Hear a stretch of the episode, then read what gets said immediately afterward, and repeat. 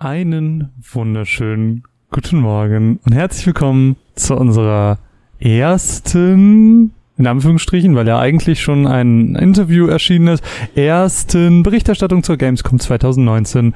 Ihr habt es wahrscheinlich an meiner wunderbaren Stimme schon gehört. Ich bin Marvin und bei mir ist, wie sollte es anders sein, die leicht schmunzelnd grinsende Mine. Hallo. Hallo.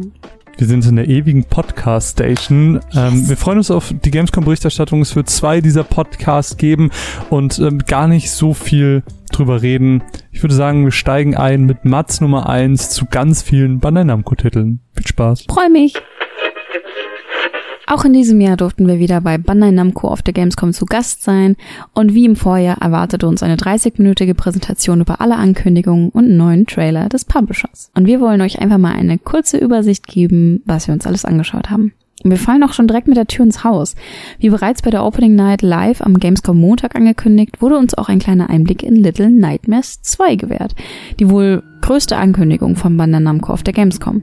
Zwei Jahre nach dem großen Erfolg von Little Nightmares soll es jetzt wohl mit einem direkten Nachfolger weitergehen, in dem wir aber nicht mehr das kleine Mädchen im gelben Mantel spielt, nämlich Six, sondern einen neuen Protagonisten namens Mono, einem kleinen Jungen mit einem Pappkarton auf dem Kopf.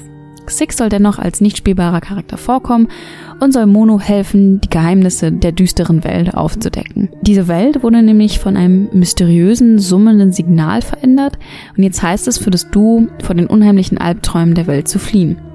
Die Dynamik der beiden Charaktere und ihre Beziehung zueinander sollen nicht nur in der Geschichte, sondern auch für neue Gameplay-Mechaniken eine Rolle spielen. Auch soll Mono die Möglichkeit haben, an unterschiedlichen Orten auf der Welt Gegenstände aufzusammeln. Dadurch werden Rätsel und Begegnungen mit Gegnern noch komplexer als im ersten Teil der Reihe. Erstmals wird man auch die Möglichkeit haben, den Schauplatz des ersten Teils zu verlassen und sich in neue Gebiete zu trauen. Little Nightmares 2 soll im nächsten Jahr für PS4, Xbox One, Switch und PC erscheinen und wir sind sehr gespannt, ob er mit dem Hype seines Vorgängers mithalten kann.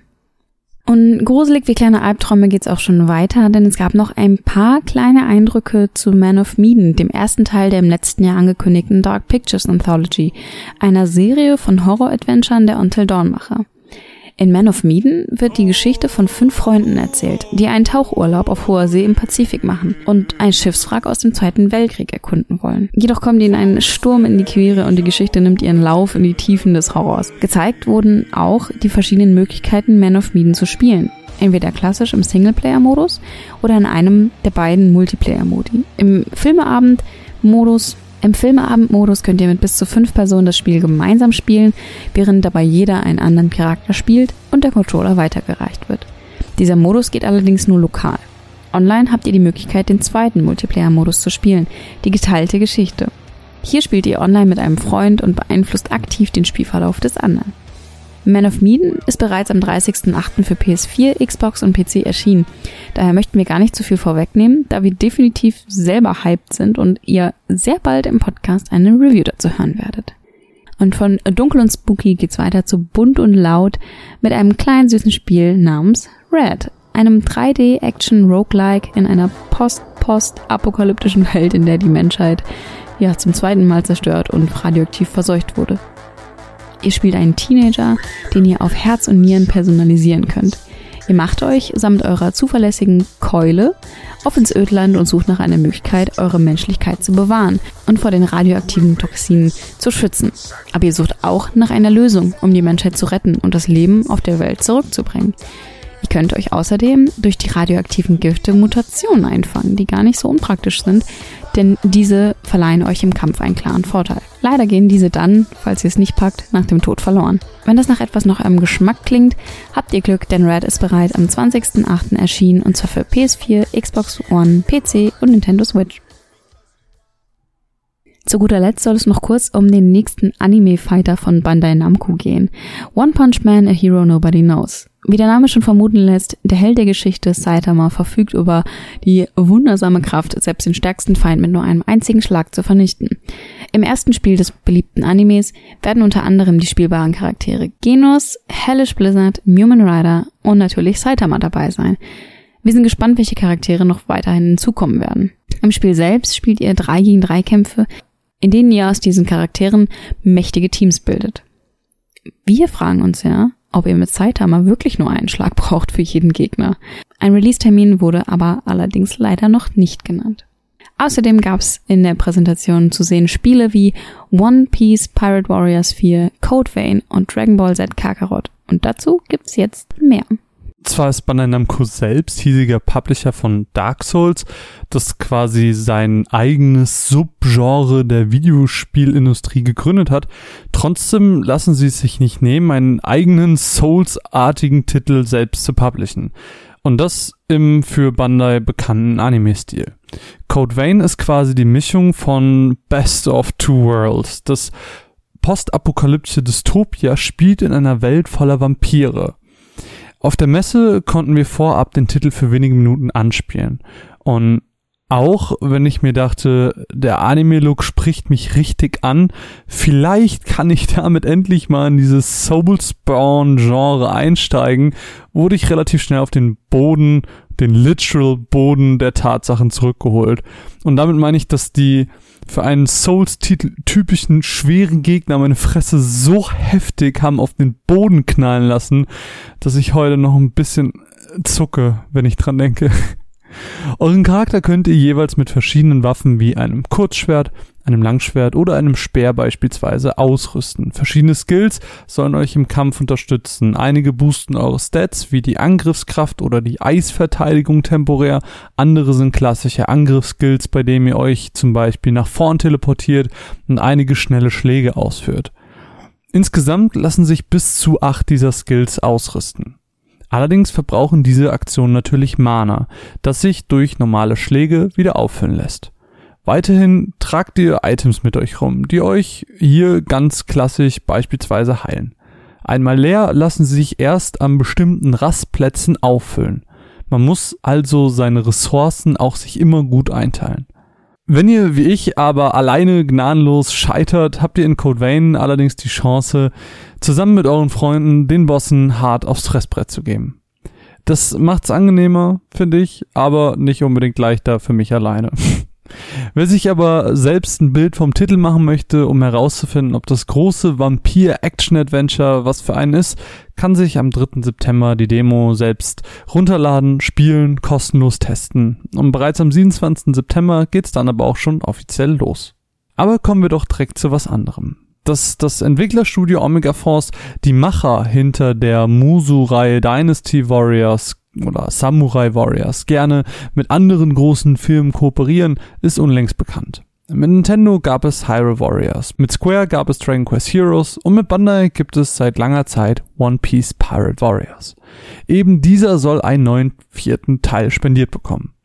Die Pirate Warriors Reihe, die zu großen Teilen dem Manga hinsichtlich ihrer Geschichte folgt, soll dabei im kommenden Spiel einen Part abbilden, der gar nicht allzu alt ist für die Anime-Schauer. Denn unser mutiger Piratenkönig in Spee muss seinen Schiffskoch Sanji vor der legendären Piratin Big Mom retten. Dazu bewegen wir uns durch eine Insel, die ehrlich gesagt für mich persönlich wie ein Paradies klingt. Alles besteht irgendwie aus Süßigkeiten und irgendwelchen essbaren Dingen. Statt uns aber durchzufressen, müssen wir, wie für Warriors Titel üblich, uns durch große Gegnermassen kloppen. Wirklich beachten musste man die in der angespielten Demo aber ehrlich gesagt nicht. Wichtig waren nur die Minibosse der einzelnen Areale, die es uns dann ermöglicht haben, in der Karte weiter vorzudringen. Dafür hat man, je nach Charakter, drei bis vier Skills circa, um alles um sich herum wegzuschießen, treten oder, naja, was die Charaktere eben so tun. Bei Big Mom angekommen, konnten wir auch die nächste Neuheit uns anschauen. Die Super-Modi. Denn davon hat jeder Charakter einen eigenen. Nicht jeder ändert sich dabei in der Optik. Im Falle von Ruffy wechselt er aber zum Beispiel in den Gear 4 Modus, ändert sich dabei eben hinsichtlich seiner, seines Äußeren aber eben auch seine Bewegung ändert sich, sowie wie das bei vielen anderen Charakteren auch sein wird, auch das verfügbare Skillset. Natürlich steuern wir nicht nur den Strohhut-Piraten, sondern bei Namco teilte mit uns, dass auch viele andere Charaktere des Franchises spielbar sein werden und als Neuheiten auch Sanjis Geschwister, unter anderem Yonji und Reiju. Alte Charaktere sollen außerdem komplett reworked werden, sprich Skills werden angepasst oder geändert sowie deren Skins. Bis das Spiel erscheint, müssen sich One Piece-Fans allerdings noch gedulden. Der 2020er Release-Zeitraum hat noch kein genaues Datum.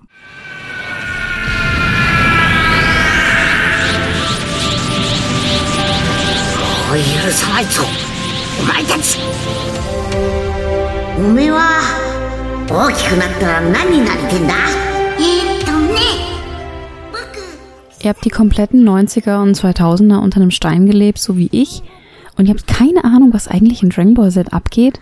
Keine Sorge, Bandai Namco got your back.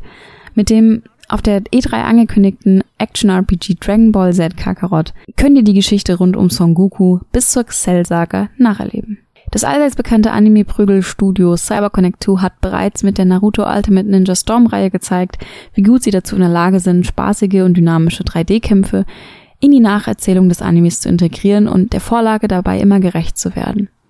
Wie bereits erwähnt, schlüpft ihr in die Rolle von Son Goku und erlebt die wichtigsten Momente seiner Lebensgeschichte nach. Dabei dürfen natürlich Charaktere wie Vegeta, Son Gohan, Piccolo oder Trunks nicht fehlen, denn diese Charaktere werden neben Goku auch als eigenständige Charaktere spielbar sein. Neben den Spielbaren gibt es noch einige weitere als Support-Charaktere für den Kampf. Insgesamt können euch immer zwei beiseite stehen, jeder davon mit jeweils zwei einzigartigen Skills. Zum Beispiel, Krillin verfügt über den Solar Flare und blendet damit seine Gegner und die Destruction Disc für extra Damage. Erstmals unterscheiden sich die Bosskämpfe auch noch stärker von den normalen Kämpfen durch imposante Special-Attacken und spannende Zwischensequenzen. Aber neben der spannenden Looks und coolen Kämpfen macht Dragon Ball Z Kakarot vor allem eines anders im Gegensatz zu anderen Dragon Ball Spielen. Das Erkunden der Welt und neuen Areas und diverse Minigames. Beispielsweise eins, in dem man sehr, sehr viel essen muss und eines, in dem man seine Führerscheinprüfung ablegen muss. What? Oder in dem man RPG-mäßig fischen oder jagen geht. Ich glaube ja, dass Dragon Ball Z Kakarot eine super Einstiegsmöglichkeit für Dragon Ball Neulinge wie mich sein wird oder einfach eine Nostalgiefahrt für langjährige Fans. Wir freuen uns drauf, mehr Eindrücke zu bekommen und darauf, wenn das Spiel 2020 für PlayStation 4, Xbox One und PC erscheint.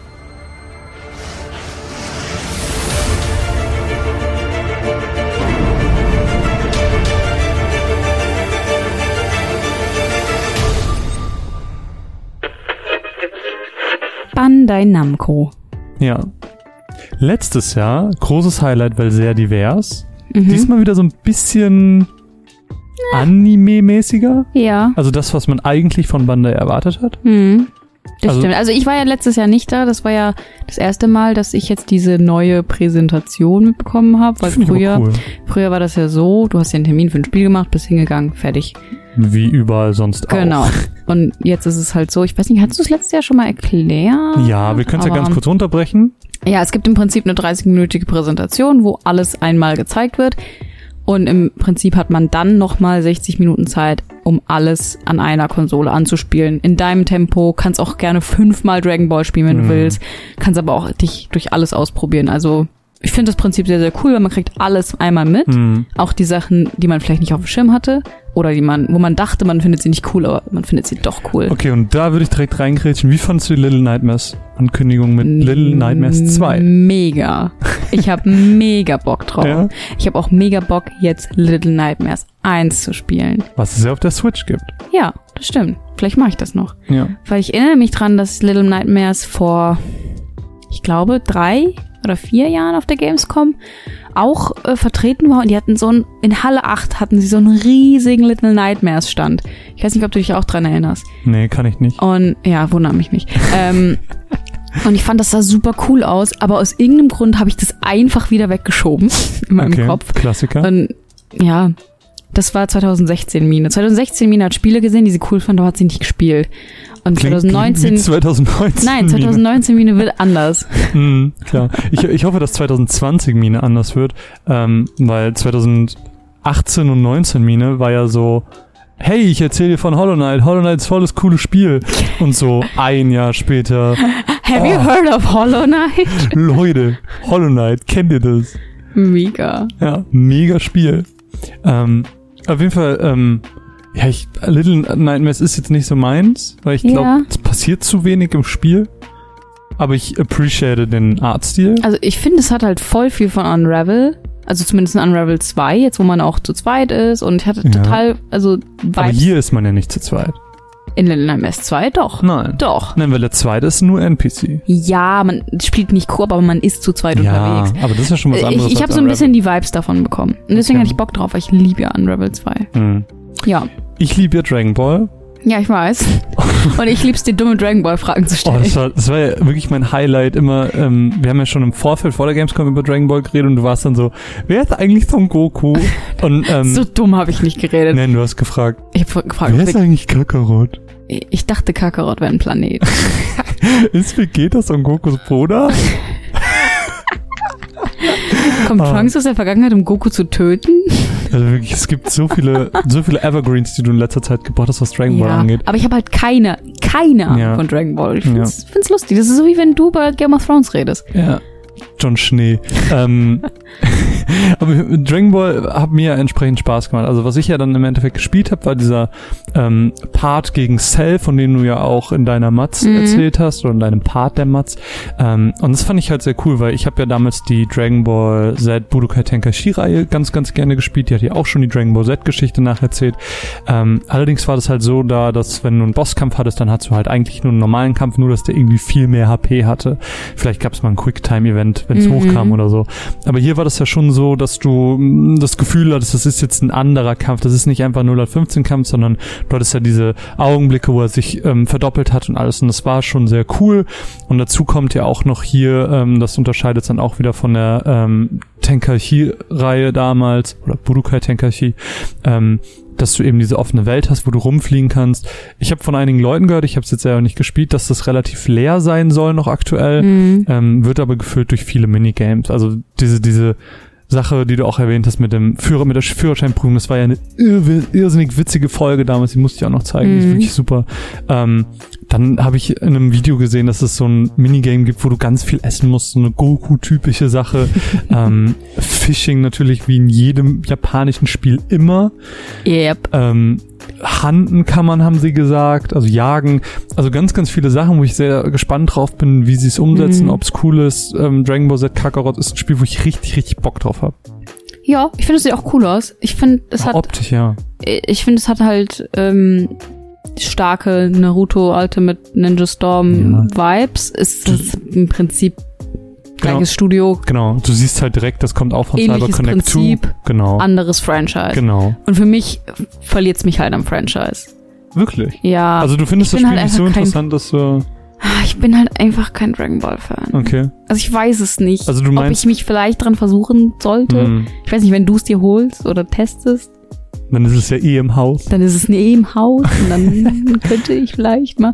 Ja, Dragon Ball überfordert mich ein bisschen.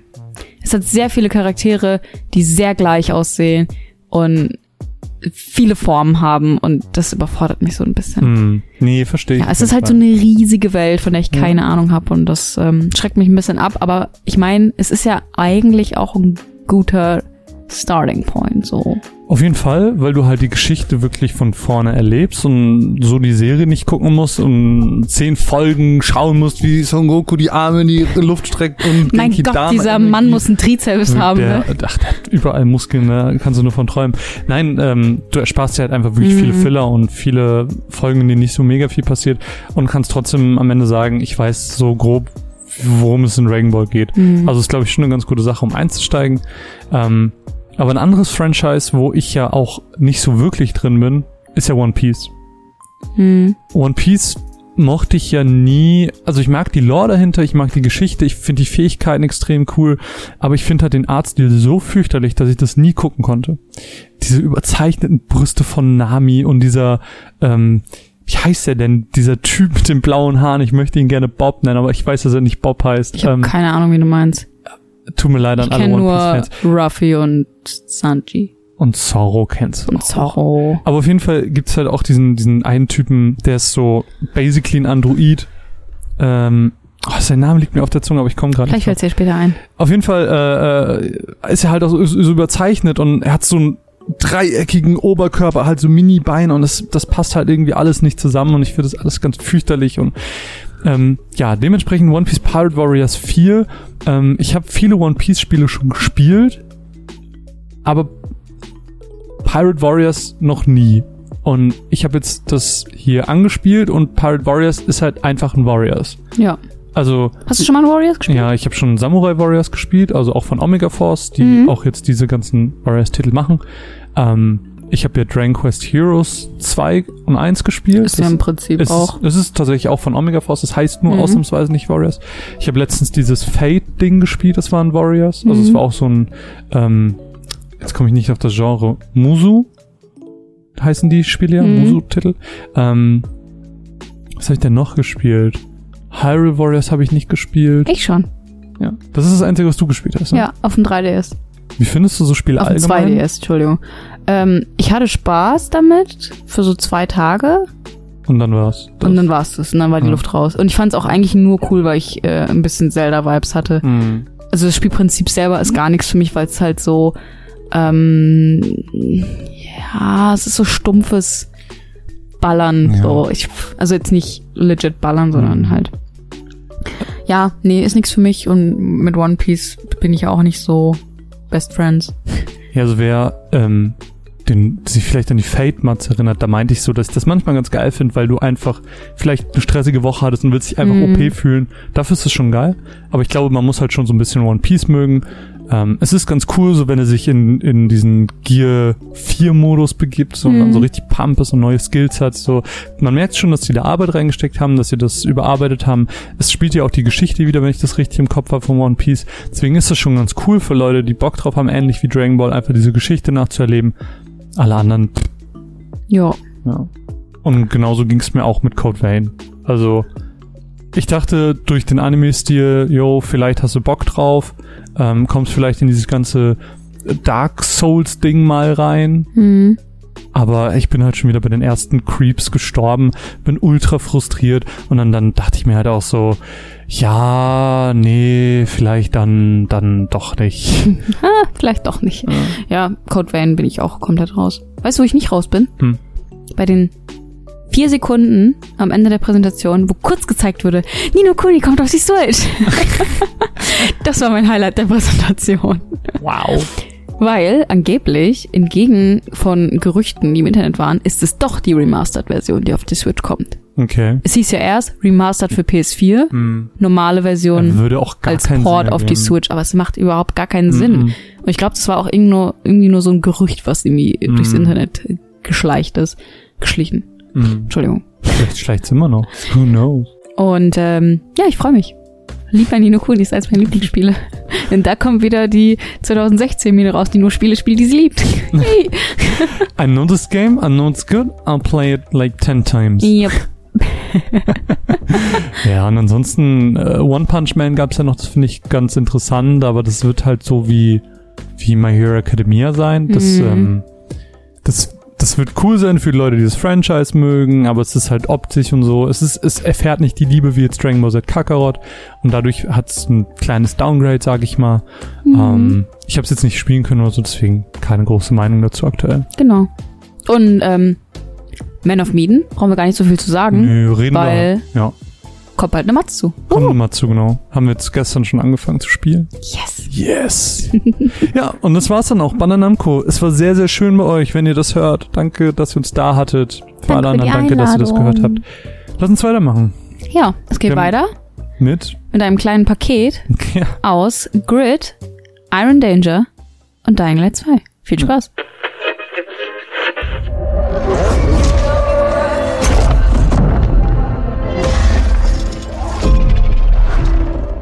Es gibt Spiele wie Need for Speed, da geht's einfach nur um Schnelligkeit. Fette Karren, fette Spoiler, fetter Hubraum, dick Nitro am Arsch und was weiß ich. Alles muss fett, cool oder krass sein. Manch ein Schelm mag denken, das ist alles, was Rennspiele ausmacht.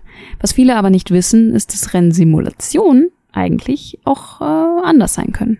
Zumindest hat Grid mir das auf der Gamescom gezeigt. Laut einem der Entwickler möchte Grid die Spannung und das Drama von Rennsport simulieren.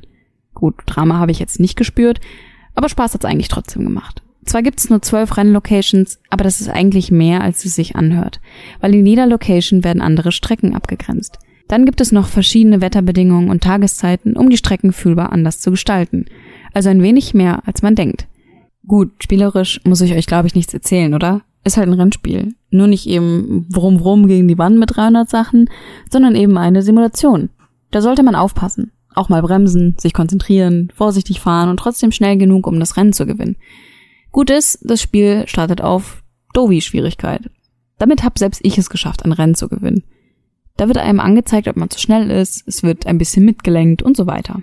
Wer aber gut ist, und das habe ich auch sehr geschätzt, der kann sich nach und nach alle Hilfen ausschalten und die Schwierigkeit und vor allem den Simulationswert weiter erhöhen. Das macht schon was her, vor allem mit der schönen Grafik. Ansonsten sage ich einfach Petri Hai, Klingeling und Vrum Vrum. Viel Spaß mit Grid, wenn es 2020 rauskommt.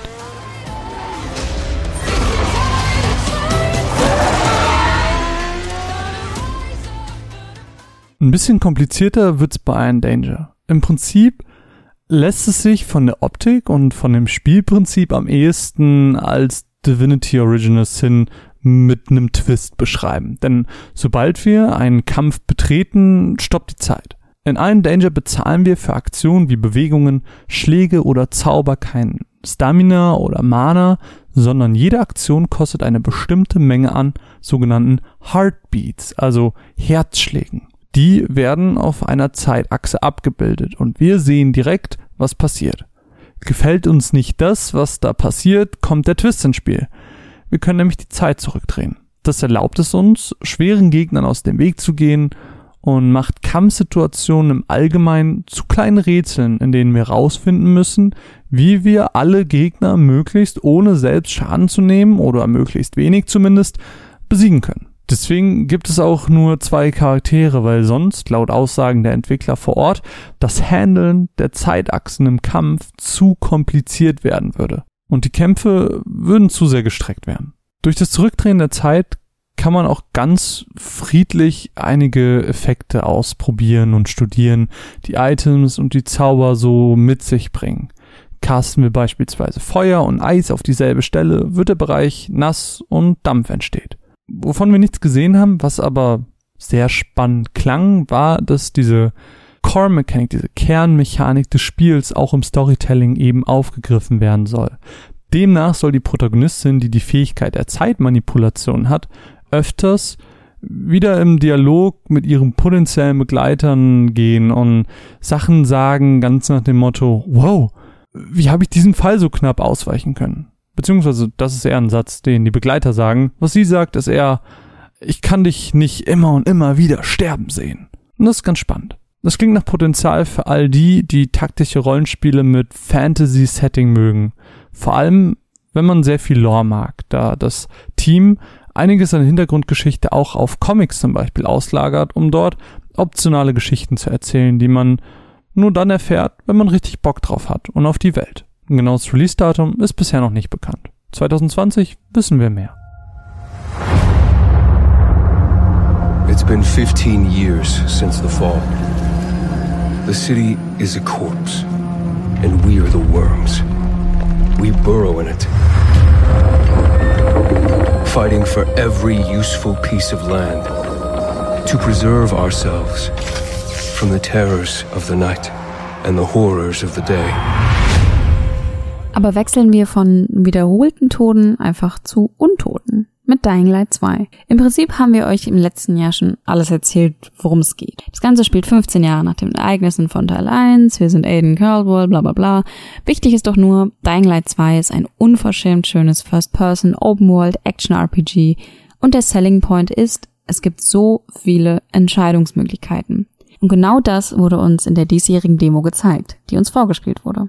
Ziel der Mission war es im Prinzip Wasser für die Stadt zu organisieren, in der wir leben, weil es dort nur noch Reserven für einen Tag gibt. Stattdessen wird unser Vaterfigur ähnliche Begleitung aber angeschossen und zack, der erste Verzweigungspunkt. Bleiben wir bei ihm und versuchen ihn zu retten oder verfolgen wir die Leute, die uns zum Mann mit dem Wasser bringen? Gut, wir versuchen einfach mal das Wasser zu holen. Der alte Mann schafft das schon. Spoiler, er schafft's nicht.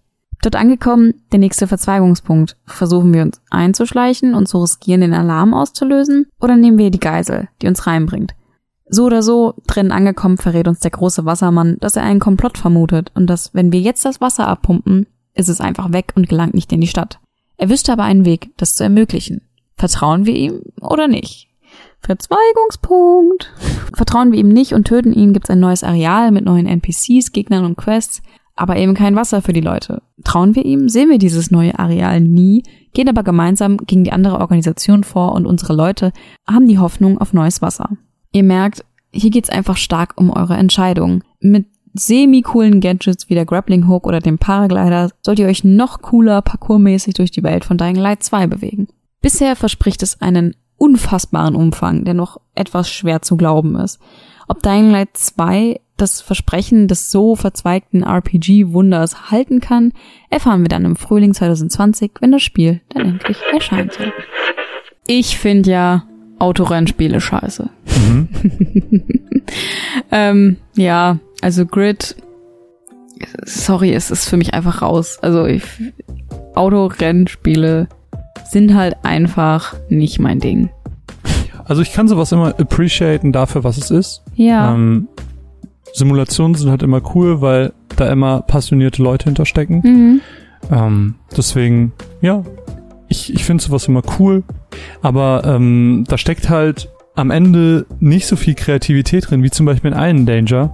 Oder Iron Danger. Iron Danger. Iron Danger. Äh, das fand ich nämlich tatsächlich sehr hervorragend. Das habe ich mir bei The Delic angeschaut.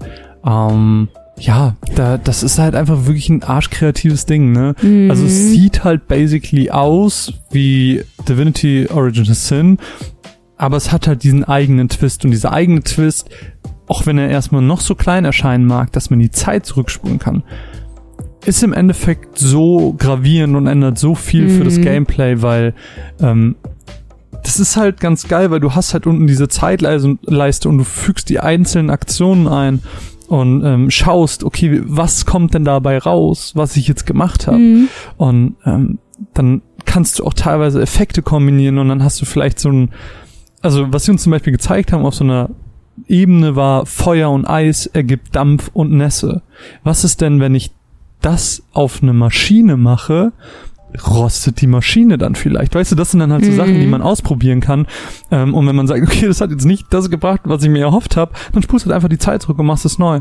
Das ist basically ein taktisches Rollenspiel, aber jetzt nicht, wie man das klassischerweise kennt, mit so einem Raster, das du siehst, so Final Fantasy Tactics mäßig, Mhm. ähm, sondern eben Oder Mario und Rabbits.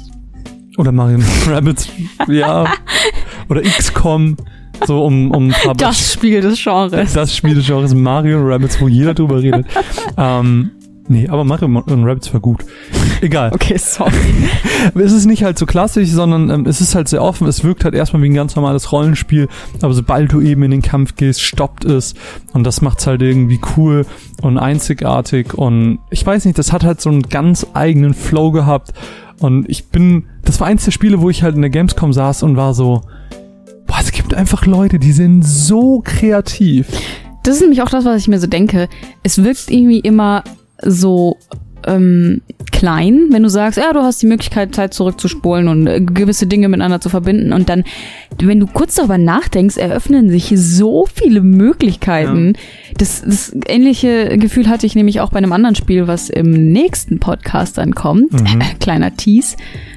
Crest Tales. Ah, okay.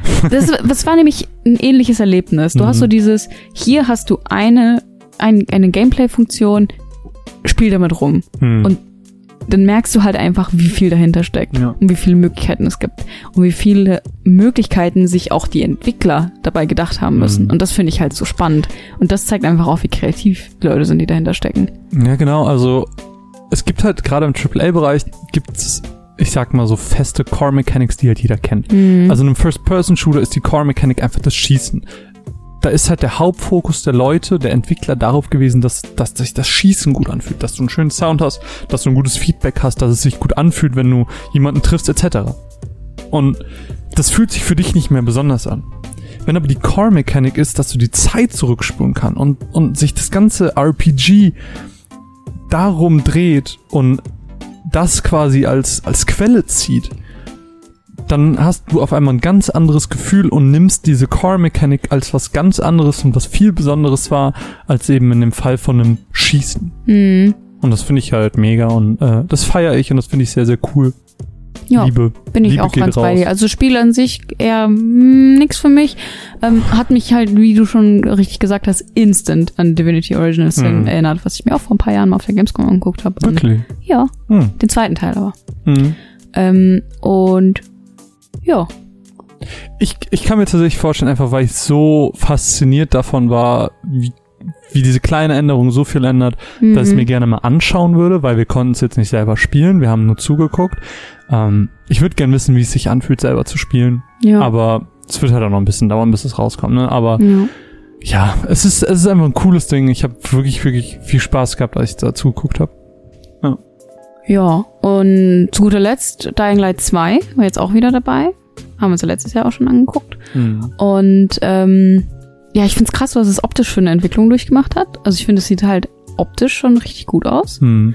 Ähm, aber es ist halt vom Spiel trotzdem nichts für mich. Und es ist unglaublich brutal und ich zuck jedes Mal zusammen, wenn irgendjemandem der Kopf abgeschnitten wird und ich so, ah.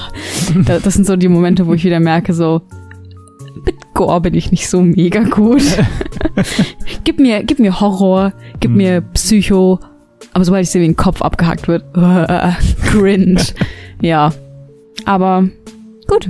Aber das Einzige, was ich hier halt auch cool fand, war Kreativität wieder. Ja. Also, was ich halt cool fand, war halt vor allem dieses die Core-Mechanik. Die haben sie halt so gut ausgebaut mit dem ganzen Branching und so. Und es war halt voll cool. Ja. Ja, aber lass uns doch einfach direkt weitermachen. Ähm, wir haben noch ganz, ganz viele Spiele dabei. Äh, Nochmal ein tolles Paket. Ancestors, Outer Wilds, Disintegration und No Straight Road. No straight roads. Woo, woo, woo. Wir hören uns gleich wieder. Also ihr hört uns jetzt wieder, aber im Gespräch hört ihr uns gleich wieder. Viel Spaß. Das Leben hat sich seit der Steinzeit nicht verändert. Auch heute müssen wir noch immer überleben. Cringe. Weniger Cringe gibt's bei Ancestors The Humankind Odyssey. Hier geht's nämlich tatsächlich ums Überleben und die Evolution des Menschen. In Ancestors steuern wir Affen. Manchmal sind wir Babyaffen, manchmal ausgewachsener. Ob wir das Leben eines speziellen Affen verfolgen oder das Leben durch die Augen mehrerer erblicken, es bleibt irgendwie so ein bisschen abzuwarten. Das konnten wir im Trailer, den wir gesehen haben, nicht wirklich erkennen. Wichtig wird für den Spielverlauf jedoch die Evolution, also die Weiterentwicklung auf biologischer Ebene. Im Trailer war das Ganze anhand eines Kampfes gegen ein Raubtier präsentiert. Das Raubtier schafft es nämlich bei seinem ersten Angriff uns ganz leicht niederzustrecken und sich ein saftiges Abendessen quasi damit zu zaubern. Aber die Affen des Spiels entwickeln sich weiter. Sie lernen Steine und spitze Stöcke als Waffen zu nutzen und sich so einen Vorteil gegenüber der Raubtiere zu verschaffen und es am Ende zu töten. Aber im Dschungel warten noch viele weitere Tiere und Pflanzen, die nur darauf warten, dass wir unachtsam sind. Ganz ehrlich, ich habe keine Ahnung, wie das Gameplay von Ancestors The Humankind Odyssey aussieht, weil man das in der Präsentation, wie gesagt, einfach nicht gesehen hat. Um es allerdings selbst herauszufinden, müssen wir auch gar nicht mehr warten, weil das Spiel ist seit dem 27. August für den PC schon erhältlich, wird dann im Dezember außerdem für die Konsolen noch erscheinen. Und wir können quasi, wenn uns das Spielprinzip interessiert, direkt reinspringen. Vielleicht werden wir dann schlauer, ob sich dieses sehr naturnahe Spiel am Ende wirklich lohnt und nicht bloß ein Grafikblender ist. Der nächste Titel ist die Antwort auf die Frage, die eigentlich keiner gestellt hat. Okay, vielleicht haben sich ein paar Leute die Frage gestellt. Ein paar haben sich sicher mal was Neues von Fallout New Vegas gewünscht. Ja, gibt's jetzt, nur heißt das eben jetzt nicht Fallout, sondern Outer Worlds. Sieht aber ähnlich aus und nach dem, was wir in der Präsentation sehen konnten, spielt es sich auch ähnlich. Der Trailer versprach zumindest viel Humor. Aufgebaut wie ein Werbevideo mit einer Bild-Tonschere wurde uns die Welt von ihrer besten Seite präsentiert. Sprach der Erzähler von lustigen Abenteuern, wurde uns beispielsweise von Gegnern zerfetzte Abenteurer gezeigt. Spielerisch dürfen wir also genau das erwarten, was wir von Fallout kennen. Das Ganze wird ein First-Person-Shooter beziehungsweise eine First-Person-Shooter-Erfahrung, bei der wir selbst darüber entscheiden, wie wir mit der Welt interagieren und welche Art von Person wir in der Welt darstellen wollen. Entsprechend wird der Rollenspielaspekt im Spiel stark vertreten sein. Wichtig werden vermutlich vor allem auch Dialoge mit NPCs, die darüber entscheiden, mit wem wir wie gut sind und mit wem eher nicht. Mehr als ein Trailer gab es aber bislang nicht zu sehen. Die Vielzahl an Planeten, die uns dort gezeigt wurden, sorgen aber hoffentlich für eine atmosphärische Abwechslung, die Outer Worlds zum Release am 25. Oktober zu einer soliden Erfahrung machen. Last but not least kommt ein Multiplayer-Shoot. Buh! Okay, die Buhrufe, die habe ich, die habe ich schon vorher kommen hören. Desintegration kommt aber mit einem kleinen Twist daher, wie auch ein Titanfall sich damals von anderen Multiplayer-Ballereien oder Shootern im Allgemeinen unterscheiden konnte. Anstatt selbst auf dem Feld umherzulaufen, sind wir nämlich die ganze Zeit auf einem Hoverglider und schießen unsere Gegner von dort ab. Gut, das ist jetzt nicht noch nicht der größte Twist der Welt. Der Twist ist, wir machen das nicht alleine. Das Besondere an Desintegration ist, dass wir ständig drei Begleiter dabei haben, deren Skills uns frei zur Verfügung stehen. Sprich, spielen wir im Multiplayer, einen 3 gegen 3 Modus, ist es eigentlich ein 12 gegen 12, weil jeder Spieler seine eigenen drei Begleiter immer bei sich hat. Was erstmal einfach klingt, wird durch zusätzliche Klassen weiter spannend. Gut, wirklich spannend sind die einzelnen Klassen jetzt nicht, weil die sind recht klassisch. Die umfassen nämlich, naja, ein Tank zum Beispiel oder ein Heiler. Schön sind auf jeden Fall die optischen Variationen, die damit zustande kommen. Und gut, wirklich bahnbrechend ist das am Ende aber auch nicht. Alles in allem ist Disintegration optisch ansprechend mit einem eher realistischeren Stil, würde ich sagen. Hat einen netten Twist im Gameplay und muss sich aber in meinen Augen noch beweisen, um zu zeigen, dass es sich von anderen Shootern, egal ob offline oder online, abheben kann. What are you NSR people doing? We're not getting enough electricity, and all you guys do is party! Don't you know who I am? I am DJ Subatomic Supernova! My music will reach the furthest corners of the galaxy. What have you done today, simpletons?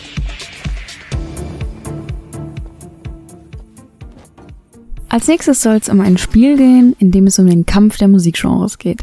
Für No Straight Roads haben sich der ehemalige Final Fantasy 15 Lead Game Designer One Hasma und sein Cousin Daim Xiaodin, ich hoffe, ich habe richtig ausgesprochen, der Concept Artist an Street Fighter V war, zusammengesetzt und haben ein ganz einzigartiges musikalisches Action-Adventure kreiert. In No Straight Roads spielt ihr die beiden Musiker Mayday und Zook, die mit ihrer Indie-Rockband bei einer Audition bei NSR aufkreuzen, dem Imperium, das die Stadt kontrolliert und nur EDM zulässt, bei der sie natürlich mit ihrer Rockmusik keine Chance haben.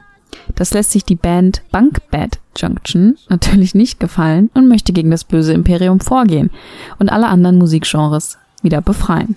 Die Story wird durch Dialoge erzählt, in denen der sprechende Charakter als eine Art animiertes Gift dargestellt wird und so die talentierten Synchronsprecher ans Werk können. Hierbei kommt auch der einzigartige cartoonähnliche Artstyle des Spiels richtig zur Geltung.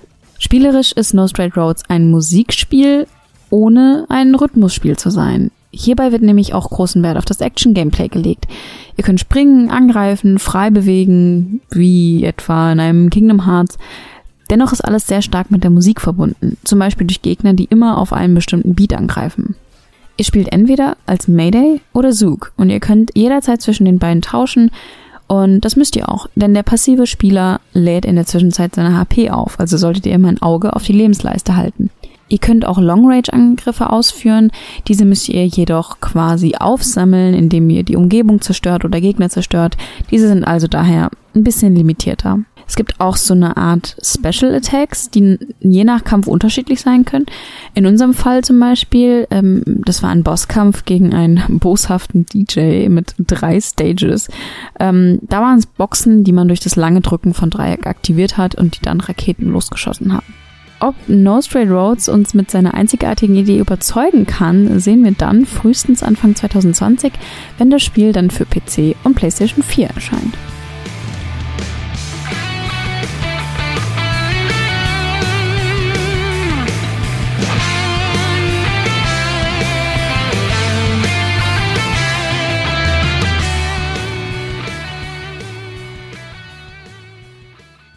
Weiß gar nicht, wo ich anfangen soll. Also. Ich weiß, wo wir anfangen. Okay. Wir überspringen die ersten drei Spiele und reden einfach zehn Minuten über No Straight Road. Nein, lass uns kurz über die anderen Spiele reden. Ähm, oh, Ancestors. Ancestors müssen wir nicht so viel drüber reden. Monkey the Game. Weil es eigentlich schon draußen ist und ich habe mega Bock drauf. Ähm, ich habe jetzt schon verschiedene Sachen gehört. Von den einen habe ich gehört, dass es sehr schwer ist reinzukommen, weil es nicht mhm. so viel selber erklärt. Mhm. Und von anderen habe ich gehört, dass es super geil sein soll. Eben, naja, weil es halt so ein bisschen wie die Evolution ist. Also ich finde, es sieht halt optisch cool aus, ähm, macht sehr viel her und ich, ich finde einfach dieses Prinzip so cool, dass du als Affe startest und im Prinzip die Evolution durchlebst. Mhm. Und was wir halt in der Präsentation nicht gesehen haben, ist, wie es genau funktioniert, weil wir kein richtiges Gameplay gesehen haben. Deswegen bin ich eigentlich auch hooked, das zu spielen. Es ist, wie gesagt, jetzt für den PC draußen. Ich werde aber, glaube ich, warten, bis es im Dezember für die Konsolen rauskommt, weil Mhm. jetzt aktuell einfach so viel ansteht und äh, Yep. ich jetzt schon nicht hinterherkomme. Und im äh, September kommt auch das Untitled Goose Game, also danach kommt eh nichts mehr. Goldie! ähm, Oh ja, Ancestors, ich find's persönlich ein bisschen langweilig. ja, äh, Outer Worlds, mh, ich weiß nicht, habe ich jetzt auch nicht so eine krasse Meinung zu. Ist halt äh, basically Fallout. Also Ja, es ist also es hat, ich habe Instant Fallout-Vibes bekommen. genau, also es ist halt ähm, optisch merkst du halt direkt, das sind ehemalige Fallout-Macher, das ähm, sind die ehemaligen Fallout New Vegas-Macher, wenn ich mich nicht täusche. Ähm, das merkst du dem Spiel einfach ganz, ganz krass äh, an jeder Ecke an, alles, was wir gesehen haben. Ähm, der Trailer war halt sehr sympathisch, ähm, ist aber am Ende auch wieder ein First-Person-Shooter mit RPG. Mhm. Ähm, muss man halt Bock drauf haben.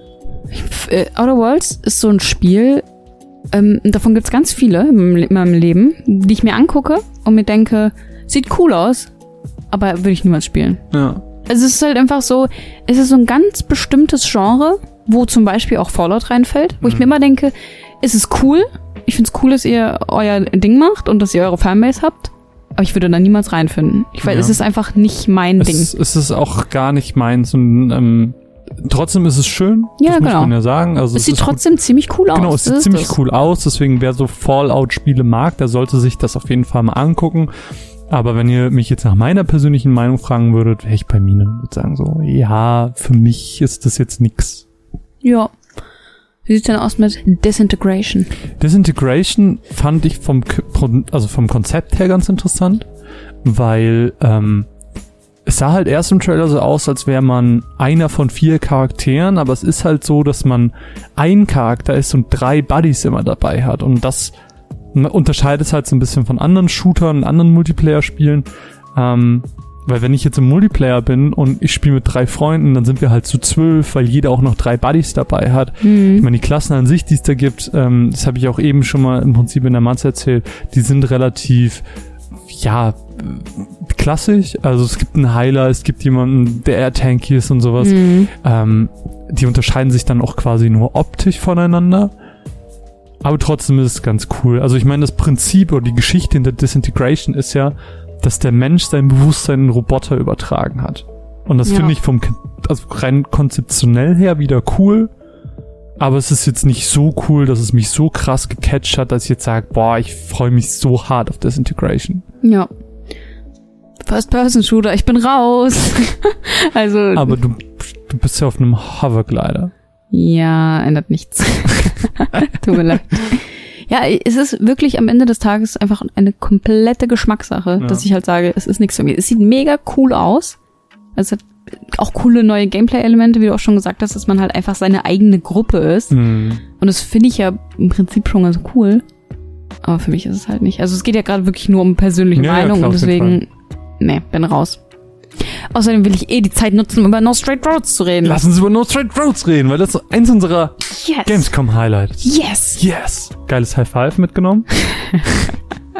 So cringe. Ja, fang du bitte an.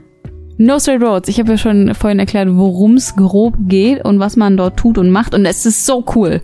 Es ist sieht, so cool. Es sieht so cool aus. Eigentlich es ist so nur- charmant. Eigentlich will ich nur zehn Minuten lang sagen, es ist so cool. Es ist so charmant und es hat so einen coolen Artstyle und es ist witzig und es hat echt sympathische Synchronsprecher und es sieht cool aus und ich finde auch, ähm, das haben, wir haben uns ja damals den Trailer angeguckt, bevor wir den Termin gemacht haben Aha.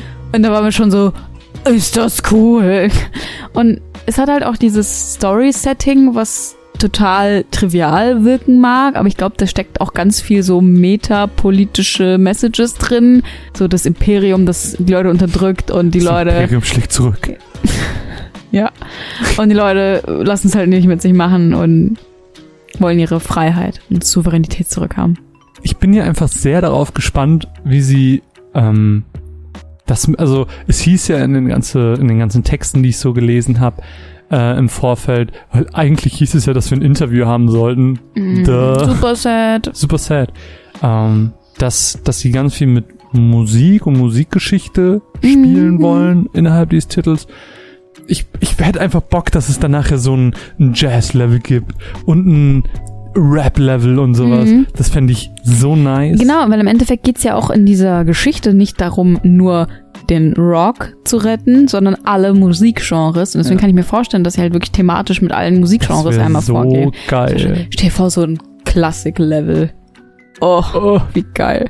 Ja, also ich find's einfach super kreativ. Ähm, auch die, die, die Boss, der Bossfight gegen den Mhm. Riesen-DJ hatte sowas Kingdom Heartsiges. Das war echt verrückt. Mhm. Auch diese unterschiedlichen Stages und dann war er riesig im Hintergrund. Ich dachte so, oh Gott, ist das Ursula aus Kingdom Hearts 1? das fand ich schon ziemlich cool. Ja, auf jeden Fall. Ähm, man merkt halt, dass da der, was war ja, Lead-Designer, Level-Designer, irgendwie sowas Mhm. bei Final Fantasy 15 Ja. äh, dahinter steckt. Also du merkst halt einfach genau diese Vibes da drin. Es gibt auch, kleiner Fun-Fact, ein äh, Artwork, wo im Prinzip im Hintergrund No Straight Roads, also diese Mhm. riesen Plattenfirma ist und ähm, Mayday ist, glaube ich, davor. Und es ist genauso aufgebaut wie Cloud vor der Shinra Corporation.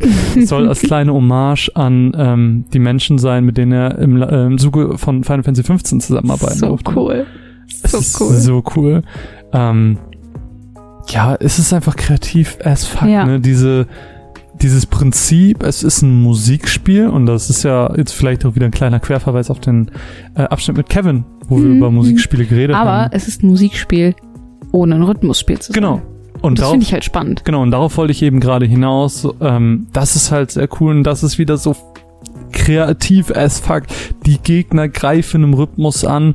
Ähm, wir selbst müssen uns aber jetzt nicht, wie in einem Cadence of Hyrule, auch im Mhm. Rhythmus bewegen. Und ähm, ich finde, das ist ein Spiel, das sehr untergegangen ist. Ich habe, als ich mit Manu bei Insert Moin den Mhm. Podcast gemacht habe, auch von No Straight Roads erzählt und habe danach im Discord gelesen, dass Leute auch geschrieben haben, so, oh, wie konnte das an mir vorbeigehen? Das ist ja so gut direkt vorbestellt. Ja. Und ich war so, ja, dankeschön. Gib diesem Spiel die Liebe, die es braucht, weil Ja. es wirklich, wirklich, wirklich, wirklich, wirklich toll ist. Ja, das ist so eines der wenigen Gamescom-Spiele, wo ich aus einem Termin rausgehe und ich weiß, ich muss es spielen. ja. Das habe ich nicht sehr oft, weil ich so bin, wie ich bin. Aber das Problem, was ich halt ganz oft hab bei so Spielen, ist, ich, sie sind nicht so hart in der Öffentlichkeit, dass ich mitkriege, wann sie rauskommen. Ja, das ist das Problem. Also es hieß ja jetzt hier Early 2020 und aber er hat schon so durchsickern lassen, Early 2020 kommt halt relativ viel. Kommt dann auch Final Fantasy 7 und Richtig. Cyberpunk. Und alles andere gefühlt und deswegen, ähm, ja, mal gucken, wann es dann kommt und ob es dann wirklich auch so untergeht. Und das wäre halt super Mhm. schade. Weil mein Lieblingsbeispiel ist, da habe ich gerade drüber nachgedacht, The Sojourn, das Spiel, was ich letztes Jahr nie ausspielen, äh, aussprechen konnte, das war dieses Puzzle-Game, was ich so mega gut fand, was, mal, was ja mein Gamescom-Highlight letztes Jahr war. Ja. Und ich weiß nicht, was aus diesem Spiel geworden ist. Muss gleich Hm, erst das ist super schade. Ja. Und ich hoffe, dass das, ähm, dass es nicht genauso an mir vorbeigehen wird. Ja. Wir werden es Naja. auf jeden Fall im Auge behalten. Gut, lass uns noch ähm, zum letzten Part kommen. Dann sind wir auch schon am Ende dieses wunderschönen Podcasts. Maneater. Man. Death Stranding. Kleines Highlight für einige. Hm? Ja, für uns vielleicht auch. Who knows? Ah, who knows? äh, Ready Set Heroes on Iron Man VR. Iron Man. Woo. Woo, viel Spaß. Tierische Protagonisten sind ja lange nichts Neues. Es gibt melodische Spiele wie Songbird Symphony, verrückte wie das Untitled Goose Game oder das 2020 erscheinende High RPG Maneater. He's a man-eater, na, na. Egal, äh, nicht der Song, nee. Aber hey, äh, viel Spaß mit dem Ohrwurm. Maneater ist ein Spiel, das ihr auf der E3 höchstens als den Titel wahrgenommen habt, wo wir in der verrückten Show Menschen fressen. Tatsächlich steckt hinter diesem verrückten Konzept ein ganzes Rollenspiel. Wir schlüpfen zu Beginn des Spiels in die Rolle eines jungen Babyhais, der ein traumatisches Erlebnis hinsichtlich seiner Eltern und einem Haijäger erleben muss. Das junge Haibaby setzt sich dabei einfach das Ziel, seine Eltern zu rächen. Im Laufe des Spiels durchlaufen wir dabei fünf verschiedene Zeitpunkte im Leben des Hais und sind Teil besagter verrückter TV-Show von Haijägern. Abhängig davon, wie wir uns verhalten, das heißt, wie viele Menschen wir angreifen, werden wir als gefährlich oder eben weniger gefährlich eingestuft. Es gilt also, nicht bloß ein Menschenfresser zu sein. Dabei geben Menschen viele Ressourcen, die wir im Laufe des Spiels brauchen. Insgesamt gibt es vier verschiedene Ressourcen, darunter zum Beispiel Proteine, Fette oder eben auch ein ganz spezielles, mit dem unser Hai mutieren kann. Stärkere Zähne oder ein anderes Aussehen, wie zum Beispiel der Stealth Shark, sind nur wenige der Verbesserungen, die ihr im Laufe von Maneater bekommen könnt. Das Spiel geht sogar so weit und hat einen ganzen Tag- und Nachtzyklus implementiert, klingt erstmal nicht wirklich besonders, weil, naja, es wechselt halt von hell zu dunkel, aber hat viel mehr mit dem zu tun, wem oder was ihr so begegnet. Tagsüber sind viele Menschen auf dem Wasser und am Strand unterwegs. Nachts hingegen kommen die Jäger der Meere heraus, um sich Futter zu suchen. In jedem der sieben Areale, die je ein eigenes Biom darstellen, warten zudem eigene Bosse, die ihr besiegen könnt. Wenn ihr euch traut. Maneater ist, wie zu erwarten, blutig und mit viel Tod verbunden. Wann das Spiel aber genau rauskommt, steht bislang nicht fest. Auch nicht, ob es für andere Konsolen außer dem PC erscheinen wird. Aber lass uns doch einfach mit einem Spiel weitermachen, auf das sich viele wahrscheinlich viel mehr freuen als auf Maneater. Und zwar ist es Death Stranding. Viel Neues gab es für uns nicht zu sehen. Denn neben den drei kurzen Trailern, die bereits öffentlich während der Opening Night am Abend zuvor gezeigt wurden, gab es nur einen Trailer, der einen Spielabschnitt zu Beginn des Spiels zeigte. Das Breathing. Dort erzählt Emily, gespielt von Lindsay Wagner, dass sie bei ihrem Versuch, die Vereinigten Staaten wieder zu vereinen, gefangen genommen wurde. Zwar darf sie sich frei in dieser Stadt bewegen und auch mit Menschen außerhalb über Hologramme kommunizieren, Allerdings darf sie die Stadt ihrer Kidnapper nicht verlassen. So spricht sie im Oval Office mit Sam, gespielt von Norman Reedus. Sie gibt ihm in dem Moment die Aufgabe, durch das Land zu ziehen, einzelne Stationen zu besuchen und sie miteinander zu verbinden, um alle Überlebenden miteinander zu verbinden. Sam Bridges soll die Leute verbinden. Eine Brücke, die Sachen verbindet. Scheint wohl eine wichtige Sache zu sein mit diesem Verbinden.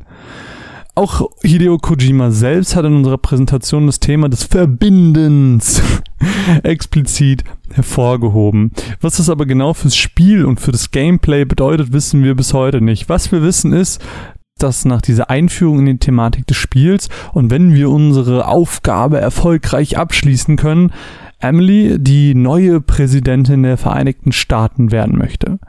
Natürlich wäre es kein Kojima-Trailer, wenn es nicht auch mysteriöse Andeutungen und Verbundenheiten mit Sams vermutlich verstorbener Frau gäbe. Die Fragezeichen sind bis heute noch alle auf meinem Kopf und werden vermutlich erst dann verschwinden, wenn das Spiel am 8. November endlich erscheint. Wobei vermutlich brauchen wir selbst dann noch Spieleanalysen und Leute, die das mit allen Metal Gear Teilen verbinden, bis wir den Titel überhaupt wirklich vollständig verstehen können. Deutlich einfacher geht es auf jeden Fall in Ready Set Heroes zu. Worum es geht? In Ready Set Heroes übernehmt ihr die Kontrolle über einen tierischen Avatar und begebt euch in 2 vs 2 kompetitiven Dungeon Crawlern, wobei es auch andere Teamgrößen gibt, mit einem finalen Party-Match am Ende, um zu entscheiden, wer denn am Ende gewonnen hat. Wie bereits erwähnt, in unserem Playthrough konnten wir im ersten Teil mit einem Teammate zusammen verschiedene Ebenen eines Dungeons durchqueren. Am Ende jeder Ebene, die relativ kurz ausfielen, wartete jeweils eine Kiste auf uns, bei der wir pro Runde eine öffnen konnten. Aus jeder Kiste erhält jeder Spieler je zwei Lootgegenstände. Das kann von Rüstung über eine Waffe hin zu etwas ganz Wichtigem sein. Eure Skills. So kämpft ihr euch den Weg durch die Dungeon-Ebenen, um euch bereit zu machen für das finale Match. Im finalen Match steht ihr nämlich den Gegnern gegenüber, die ihr vorher die ganze Zeit gar nicht gesehen habt. Wie das finale Match aussieht, variiert aber. So kann es sein, dass ihr riesigen, otterartigen Wesen Sushi ins Maul schießen müsst und das Team dann gewinnt, das die meisten Punkte gemacht hat. Es kann aber auch sein, dass ihr beispielsweise Gold sammeln müsst und das Team mit dem meisten Gold dann am Ende das Match gewinnt. Wichtig ist, in dieser finalen Runde könnt ihr erstmals eure Angriffe und Skills auch gegen die Gegner richten und sie so davon abhalten, Punkte zu erzielen oder eben durch deren Tod Gold klauen, um jetzt einfach mal bei den zwei Beispielen von eben zu bleiben. Ein unfassbar kurzweiliges, cooles Partyspiel, das ich mir sehr gut für Abende mit Freunden vorstellen kann. Ab dem 1. Oktober könnt ihr euch dann mit Freunden gemeinsam in die Arena werfen und, naja, einfach Spaß haben. Morning, sir. Our travel time to Shanghai is 11 hours 15 minutes. Told you we should have taken the faster flight. I think the board prefers you wear a more conventional suit to these company meetings. You can't outrun your past. Friday, tell me I didn't just imagine that. Negative, sir. Sir, incoming! Einmal in die Iron Man Rüstung steigen, durch die Lüfte fliegen und dabei Laser aus der Hand schießen. Ich glaube, das ist ein kleiner Traum von vielen von uns. Diesen Traum möchte Sony uns, wenn auch nur virtuell, mit Iron Man VR erfüllen. Und wie ihr euch das vorstellen könnt, das haben wir uns für euch angeschaut. Ihr setzt euch die VR-Brille auf, nehmt euch die beiden Move-Controller in die Hand und schon seid ihr Iron Man höchstpersönlich. Vor euren Augen erscheint das Interface des Iron Suits und in euren Ohren ertönt allen Marvel-Fans sehr bekannte Sounds und Töne. Und die Stimme von Friday oder Ehefrau Pepper Potts. Ihr befindet euch in einer Art Testground, und zwar vor Tony Starks Küstenhaus, wo ihr jetzt alle Freiheiten habt, um ein wenig Parcours zu fliegen. Die Steuerung funktioniert folgendermaßen. Zeigt ihr mit den Händen nach unten, fliegt ihr hoch. Hände nach hinten, fliegt ihr nach vorne und so weiter. Eigentlich ganz logisch, so wie man es sich natürlich denken würde. Durch das Betätigen des mittleren Bereichs des Move Controllers und präzisem Zielen könnt ihr einen Plasmaschuss abfeuern und Gegenstände zertrümmern. Mit der X-Taste und einem kräftigen Punch könnt ihr, naja, Iron-Schläge austeilen. Und durch das doppelte Betätigen der Schultertasten habt ihr im Flug einen kleinen Speedboost.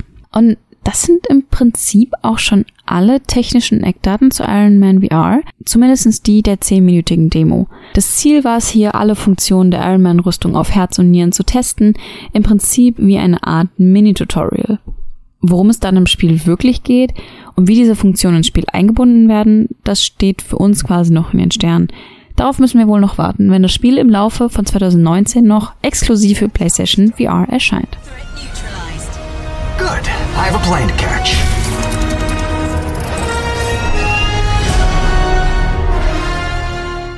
Man Alter, ein Spiel, wo du ein Hai spielst und Leute auffrisst. Das erinnert mich an Untitled Goose Game. Hör auf mit deinem dummen Untitled Goose Game. Ich lieb's, ich will's haben. Dass du das auch bis gestern noch nicht kanntest, aber egal. Andere Geschichte.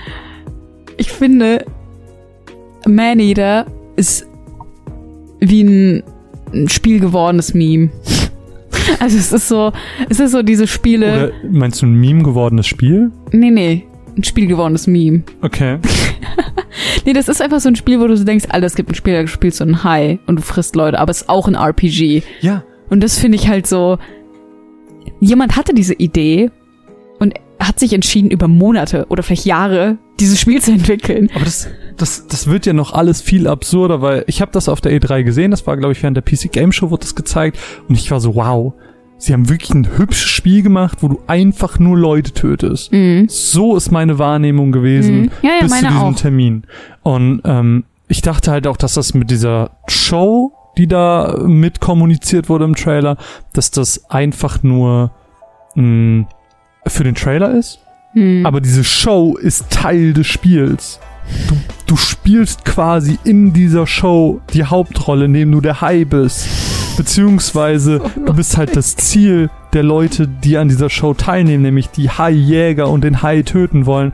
Und es ist so verrückt, du, du durchläufst diese, durchläufst diese, diese Lebensabschnitte des Hais, weil der Hai eine traumatische Erfahrung in seiner Kindheit hatte, wo sein, seine Mutter getötet wurde durch einen Haijäger und sich jetzt an diesem Haijäger rächen möchte und deswegen trainiert und auflevelt und mutiert dann auch. Und dann gibt's auch einen, einen ähm, Stealth Shark, der komplett schwarz ist und so. Es ist völlig absurd und Da hat jemand eine komplette Shark-Welt aufgemacht. und auch so, an was die alles denken, so, es gibt einen Tag-Nacht-Wechsel und dann nachts sind natürlich keine Leute am Strand, tagsüber aber schon nachts sind aber dafür die, die Jäger der See draußen, äh, tagsüber sind die Haijäger draußen. Das ist so, die Leute haben sich wirklich dahingesetzt und dachten sich, wie kann ich ein geiles Spiel machen, wo, wo ich ein Hai bin und, und Sachen töte. Und das geht ja noch weiter. Du kannst Menschen töten, musst aber nicht. Weil wenn du Ich kann Menschen auch ein Pazifist high sein. Genau, wirklich. Also, äh, also du kannst, wenn du Menschen tötest, dann ziehst du halt mehr Haijäger auf Mhm. dich. Und wenn du mehr Haijäger tötest, werden die Haijäger immer stärker. Mhm. Du kannst aber auch sagen, ich beziehe meine Ressourcen, es gibt ja auch Währungen in Form von Proteinen und Fetten und alles, die kannst du aber auch hier einfach holen, indem du Schildkröten und Fische frisst. Und dann gibt's aber auch noch in den verschiedenen Arealen, es gibt ja irgendwie so sechs, sieben Areale, gibt's auch noch mal Area-Bosse, die du besiegen kannst. Zum Beispiel so ein Krokodil oder Alligator oder was es war. Es ist Bertha. so irre. Es ist so irre, was Maneater ist. Maneater ist sehr viel. Was hat denn das für eine Spieldauer, weißt du das? Nee, keine Ahnung. Haben sie nicht gesagt. Hm. Es würde mich voll interessieren, ob das jetzt so ein 5-6-Stunden-Ding ist. Selbst wenn sie es gesagt hätten, mein Notizbuch hat sich irgendwer gekrallt und ist davon gelaufen. Ey, Dude, wenn du das Notizbuch gefunden hast, sag mal, was für eine Spieldauer drin Ja. steht. Ah, Ah. ja. Rap Man, also ich und ich merke jetzt schon, dass ich zu Man-Eater mehr sagen werde als zu Death Stranding. Traurig. Was, was hältst du von Death Stranding? Alles, was du bisher gesehen hast, kennst. Okay, ich sag jetzt Deine was, Meinung. ich sag jetzt was und dann verstecke ich mich. Okay. Overhyped. Duck dich! nee, sorry, was hast du gesagt? Overhyped. also ich, ich habe noch nie ein Kojima-Spiel gespielt. Man hat mir mein Leben lang Metal Gear Solid ans Herz gelegt und ich hab's ein paar Mal probiert und ich habe gemerkt, es ist nichts für mich. Ich mag kein Kriegssetting, ich mag das Gameplay nicht, es gefällt mir einfach nicht. Metal Gear Solid hat mich nie gekriegt. Und deswegen verstehe ich auch diese Glorifizierung von Kojima nicht. Weil er ist ja schon so der bekannteste ähm, Einer der bekanntesten. einer der bekanntesten und auch der, der halt am krassesten auf dieses Podest gestellt wird, ne? Ich meine, du musst ja allein mal angucken, wie er bei dieser Opening Night gehypt wurde. Ja, Es ist, klar, es ist alles PR, weißt du? Also Klar. die wollen halt Hype aufbauen für dieses Spiel, damit das Spiel halt auch gut ankommt. schaffen sie. Aber Death Stranding ist so ein Spiel, wo ich mir denke, was ich mir angucke und wo ich mir denke, tut doch nicht alle so, als würdet ihr verstehen, was da abgeht. Ich verstehe nicht, was da abgeht. Also, hört doch auf, so zu tun. Ich finde ja, also, hm, wie soll ich dir das schon beibringen? Du darfst diesen Podcast nicht weitermachen, weil du hast noch nie ein Kojima-Game gespielt. Du doch auch nicht. Was redest Mann, du hast du? mir die Pointe weggenommen. Mensch. Mann, ey, du bist so doof. Sorry. Ja, ich habe auch noch nie eins gespielt. Ich finde es auch ein bisschen überhyped. Ich verstehe nicht, was abgeht. Ähm, ich finde es ganz cool, dass da so viele Schauspieler dabei sind, weil es einfach Ja. mal was komplett Neues ist. Mhm. Dadurch finde ich finde ich es partiell interessant. Mhm. Würde es mir gerne mal anschauen. Mhm. Aber alles, was ich spielerisch davon gesehen habe, ist einfach absolut langweilig. Ich muss sagen, damals, als Silent Hills gecancelt wurde, da hat ja auch Norman Reedus mitgemacht. Und dann kam eben diese Death Stranding ähm, Ankündigung. Und du hast so gesehen, oh, Kojima-Game, Norman Reedus ist wieder dabei. Es sieht irgendwie ein bisschen creepy und weird aus. Es war so dieser allererste Trailer, wo du mit diesen schwarzen ähm, Footprints und dann hat er dieses Baby Ja, im ja, in Arm. dieser leeren Welt. Genau, wo du, du eigentlich nur so einen ganz kleinen Eindruck bekommen hast. Und da dachte ich so, geil. Ich dachte halt, es wird so ein bisschen dieses Silent Hills, was es nicht werden konnte. Und stattdessen pinkelt er auf den Moos und dann Ja. wächst da ein Pilz raus. Also ich muss sagen, mit jedem Trailer und jeder Info, die es dazu mehr gab, bin ich weiter weg davon. Äh, Weil ich... So, Silent Hills wäre das erste Spiel gewesen, was ich gerne gespielt hätte von Kojima, weil ich da mega Bock drauf hatte. Und Ich bin traurig, dass es es nicht mehr gibt, Zählt- aber zählt- Death Stranding ist... Mir fällt gerade ein, zählt es, PT gespielt zu haben und zu sagen, ich habe ein Kojima-Game gespielt? Nein. Okay, red weiter. Ähm, ja, und ich finde es halt irgendwie, es, es wird immer merkwürdiger und ich werde immer weniger, also ich habe immer weniger Lust drauf.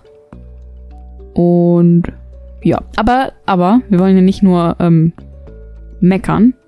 Ich freue mich natürlich, wenn Leute sich drauf freuen. Also ich freue mich, dass es, äh, ich meine, wann war die Ankündigung? 2016 oder sowas? Ich freue mich, dass es da jetzt einfach ein bisschen in die Gänge kommt, dass es ähm, mehr Footage gibt, dass es lustige Pinkel-Minigames gibt. Ich meine, ist doch irgendwie lustig.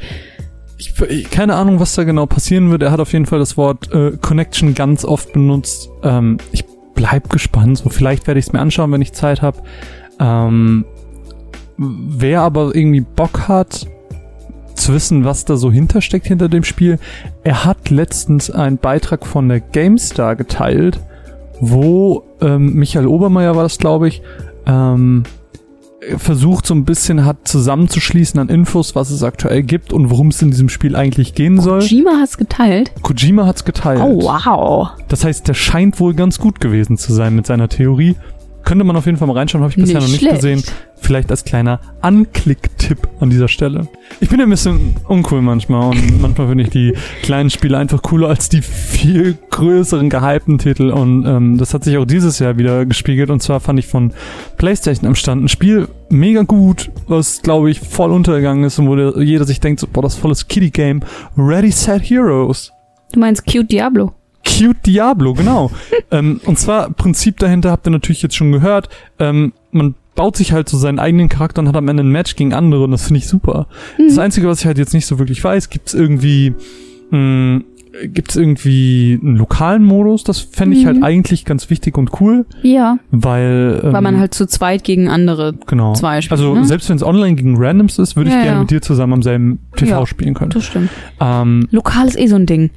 Baut es mir ein. ja. Es ist so wichtig. Auf jeden Fall, äh, ja, hat, hat es einfach super viel Spaß gemacht. Es ist cute, es spielt sich wirklich gut. Es hat ähm, dadurch, dass es, dass jede Stage relativ kurz ist, ist es sehr kurzweilig in der Mhm. Gesamtdauer. Ähm, du hast nie das Gefühl, dass du jetzt langweilig. Ich habe zwei Runden oder anderthalb Runden gespielt. Ähm, das hat einfach von vorne bis hin einfach Spaß gemacht. Das wird jetzt kein Spiel, was man 100 Stunden spielt. Aber lass dir mal 10 Stunden Spaß damit haben und Mhm. dafür wird es einfach ein wirklich tolles Spiel. Man gerne im Auge behalten. Ready, Set, Heroes. Du hast mir kurz über die Schulter geschaut. Ja, sah richtig süß aus. Ja. Also es hat auch einen süßen Artstyle. Ich war, ich war der Bird. yes! Ich war der Bird-Avatar. Gute Wahl. Und ich kann mir super gut vorstellen, dass das so ein Spieleabend-Couch-Koop-Spiel ist. Mhm. Wenn es einen Couch-Koop gäbe. Ja, also ich glaube, zu viert funktioniert's nicht, weil Mhm. wenn du den Screen vierteln musst, also wobei bei Mario Kart klappt es Mario auch. Kart auch. Ja, doch, kann ich mir vorstellen. Und dann zwei gegen zwei. Ja, das fände ich super ich lustig. glaube, es gibt auch größere Teams. Ich glaube, es gibt auch die Möglichkeit, dass man mit sechs Leuten oder so spielt, aber Ja. ich bin mir unsicher. Also es war wirklich legit einfach nur die Demo am Stand, die wir gespielt haben. ja. Ist ja Ähm, ein PlayStation Exclusive, oder? war, vermute ich jetzt mal Ja. dadurch, dass es da am Stand war. Wie gesagt, es war niemand um uns herum, der uns irgendwas dazu gesagt hat. Ich habe es einfach nur gespielt. Ich habe da keine näheren Infos zu bekommen. Ja. Und dann sind wir beide aber noch hoch hinausgeflogen mit Iron Man VR. Ja. Ich bin oft gegen Felsen geflogen. ja, ich habe dir zugeguckt, es war wirklich fürchterlich. ja, Iron Man VR. Ich habe mir ein, ein, ein zweites Batman VR-Erlebnis erhofft. Ich, ich mir auch für dich. Ja, es war es leider nicht. Also es war cool. Ich habe ja schon kurz äh, in der Marz erklärt, worum es geht. Also das erste, was halt ähm, bei meiner Anspielsession ankam, war, mir wurde extrem schlecht. Das ist ja immer so das Ding bei mir. Ich krieg halt relativ schnell Motion Sickness bei VR.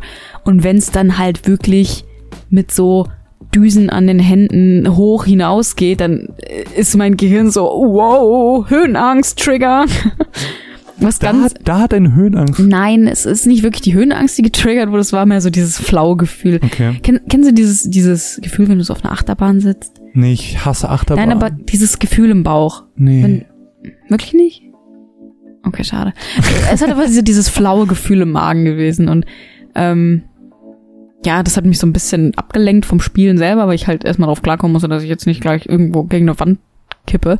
Ähm, was mir noch aufgefallen ist, ist, du hast ja irgendwann im Laufe dieser Demo diese ganzen Obstacles gehabt, wo du dann durch entweder drauf punchen musstest oder durchfliegen musstest. Und viele davon waren halt hinter mir. Und ich war ja auch verkabelt. Und das war halt so ein bisschen, ich hatte so ein bisschen die Schwierigkeit, weil ich nicht das Gefühl hatte, dass ich mich problemlos umdrehen kann. Verstehst du, was ich meine? Hattest du das gleiche Erlebnis oder hast du dich einfach umgedreht? Alles, was du gerade gesagt hast, ist bei mir einfach genau das gegenteilige Erlebnis gewesen. Für mich war das einfach, um es mit Sebus Worten zu sagen, Spaß in Tüten. Wirklich, also das hat, das war so geil, da rumzufliegen. Ich bin direkt da reingekommen. Ich bin auch mal gegen Felsen geflogen, aber man ist super schnell da reingekommen.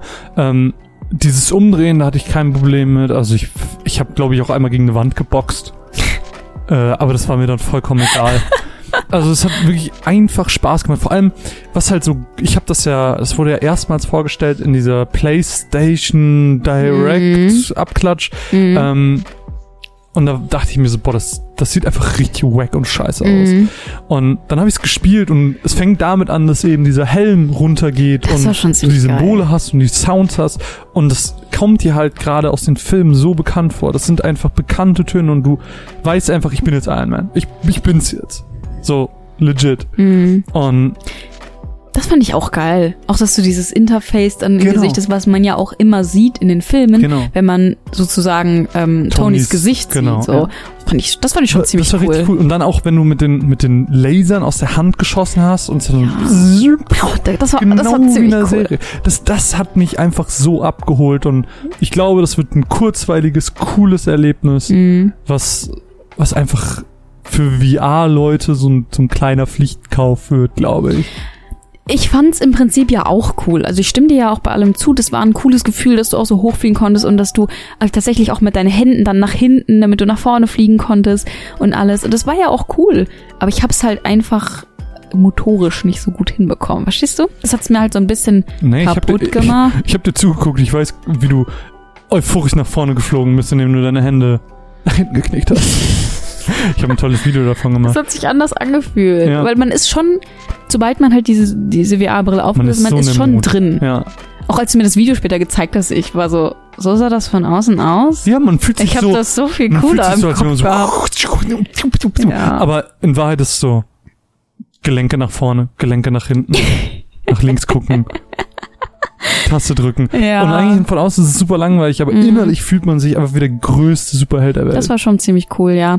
Was ich halt so ein bisschen problematisch sehe, ist generell so eine VR-Sache. Ich habe so ein bisschen das Gefühl, wir sind einfach mit VR noch nicht so weit. VR-Spiele fühlen sich für mich immer an wie eine Demo oder wie kein kein richtiges Spiel. Immer nur wie so ein ich glaub- Teil von dem, was du technisch umsetzen Ich glaube, das ist Wahrnehmung. Ich glaube, das ist einfach deine Wahrnehmung, weil du das damit verbindest, weil du vielleicht die Anfangserfahrung damit gemacht hast, weil am Anfang ganz viele Spiele so waren. Batman VR war ja wirklich, Mhm. ich klicke dahin und ich werde dahin teleportiert. ja. Aber wenn du die Iron Man ansiehst, das ist nicht mehr so. Ja, du aber bewegst dich ich- so frei Ja, aber lass mich, im lass mich kurz, dreidimensionalen Raum. lass mich ausreden. ja, Ich habe nämlich die große Frage im Raum, wie soll dieses Spiel weitergehen? Weil im Prinzip die Demo, die wir gesehen haben, war wie ein kleines Tutorial. Mhm. Es war nichts anderes. Und ich frage mich halt, wie sieht das Spiel aus? Hast du Missionen? Kannst du irgendwie durch, keine Ahnung, New York City fliegen? Weil das wäre ja ein unfassbarer technischer Aufwand, Klar. so Städte nachzubauen, wo du durchfliegen kannst und Missionen machen kannst und irgendwelche Gegner irgendwie umnocken musst und das wäre geil, also das wäre mega, das wäre das hm. grandioseste Spiel der Welt, wenn man das machen könnte, aber das, wird es nicht Nein, sein. nein, nein, es wird kein, kein Spider-Man-Äquivalent auf gar keinen Stell's Fall. dir mal vor, Wär stell dir mega. vor Spider-Man Wär mit Iron mega. Man in VR. Wäre super. Ja. Das, das wäre der, das ist das Ziel, glaube ich. ja, genau, und das ist das, das meine ich. Ich glaube, wir sind einfach noch nicht so Nein, weit. auf gar keinen Fall. Also das werden schon abgeschlossene Level sein, die du Ja. einzeln nacheinander spielen wirst. Hast vielleicht kleine Passagen, wo ein paar Leute hin und her laufen und so. Ähm, aber trotzdem ist es schon viel weiter fortgeschritten. Natürlich ist es viel weiter fortgeschritten, aber das meine ich mit, es ist nie mit einem richtigen Nicht-VR-Spiel zu vergleichen. Weißt du, was ich meine? Ähm, aber trotzdem, wer eine PlayStation VR zu Hause hat, es macht halt natürlich super viel Spaß. Ne? Das kann man sich halt schon mal gönnen. Und ja, Damit sind wir auch am Ende dieses Podcasts angekommen. ja, sind wir. Ja, das war jetzt das erste Mal mit unserem neuen Gamescom-Messe-Prinzip. Mhm. Lasst uns doch gerne einfach mal wissen, wie ihr das fandet, äh, so dieser Wechsel zwischen ja, der, der reinen Information und dem freien Gespräch danach. Ähm, würden wir uns freuen, weil jetzt auch noch ein zweiter Podcast ansteht, dann können wir eventuell direkt auf euer Feedback reagieren. Ansonsten, glaube ich, wünschen wir euch einfach einen schönen Tag. Ja, würde ich auch sagen. Ich freue mich schon auf den nächsten Podcast. Da sind so ein paar Perlen drin. Mhm. Ja, wir haben auf jeden Fall, können wir schon mal ein paar Sachen callen, ähm, auf die wir auf, uns auf jeden Fall freuen. Ich freue mich mit dir über Cyberpunk zu reden. Ja, ich freue mich auch. Ähm, ich glaube, für uns beide wird ein Highlight Chris Tales, was du eben schon mal erwähnt hast. Mhm. Ari and the Story of Seasons wird, glaube ich, auch nochmal ganz gut. Fromto werfe ich jetzt einfach mal in den Raum. Und noch ganz, ganz viele andere Spiele, die wir für euch da haben. Es werden nochmal genauso viele Spiele wie heute. Genau. Zwei weniger. Zwei Genau. weniger. Aber Und kurz zum weiteren Ablauf. Wir haben auch noch einen kleinen Patreon-Poddy geplant mit Spielen, die wir außerhalb von Terminen gespielt haben. Mhm. Ähm, und wo wir einfach so ein bisschen allgemein ein bisschen über die Gamescom schnacken, Ja. über Partys, Partys. und unsere Erlebnisse, Eindrücke, wie war die Messe überhaupt dieses Jahr. Ähm, das besprechen wir dann alles im Patreon-Poddy Nummer 1. Und dann gibt's auch noch einen Patreon-Poddy Nummer 2. so ein bisschen über, ähm, wie wir die Gamescom überhaupt geplant haben. So ein bisschen behind the scenes äh, Talk quasi machen. Mhm. Könnt euch auch drauf freuen. Beide Partys gibt's dann ähm, für alle Unterstützer ab 2 Dollar. Mhm. Deswegen, wenn ihr uns gerne unterstützen wollt, dann würden wir uns freuen auf. Patreon.com slash unterstrich cast. Ich habe mittendrin Yeah. gemerkt, dass es blöd ist, wenn ich mitmache und dann habe ich dich alleine weiterreden lassen. Ziemlich gemein.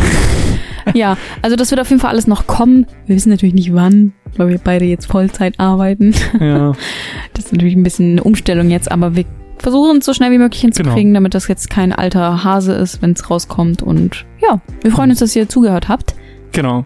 Ansonsten warten noch zwei Interviews auf euch, die kommen auch noch irgendwann. Ja, ganz, ganz viel Gamescom. Ich hoffe, ihr freut euch alle drauf. Und Ja. bei mir ist Mine. Und ich bin Marvin. Und wir sagen mit einem lauten High Five Tschüss. Tschüss, bis bald.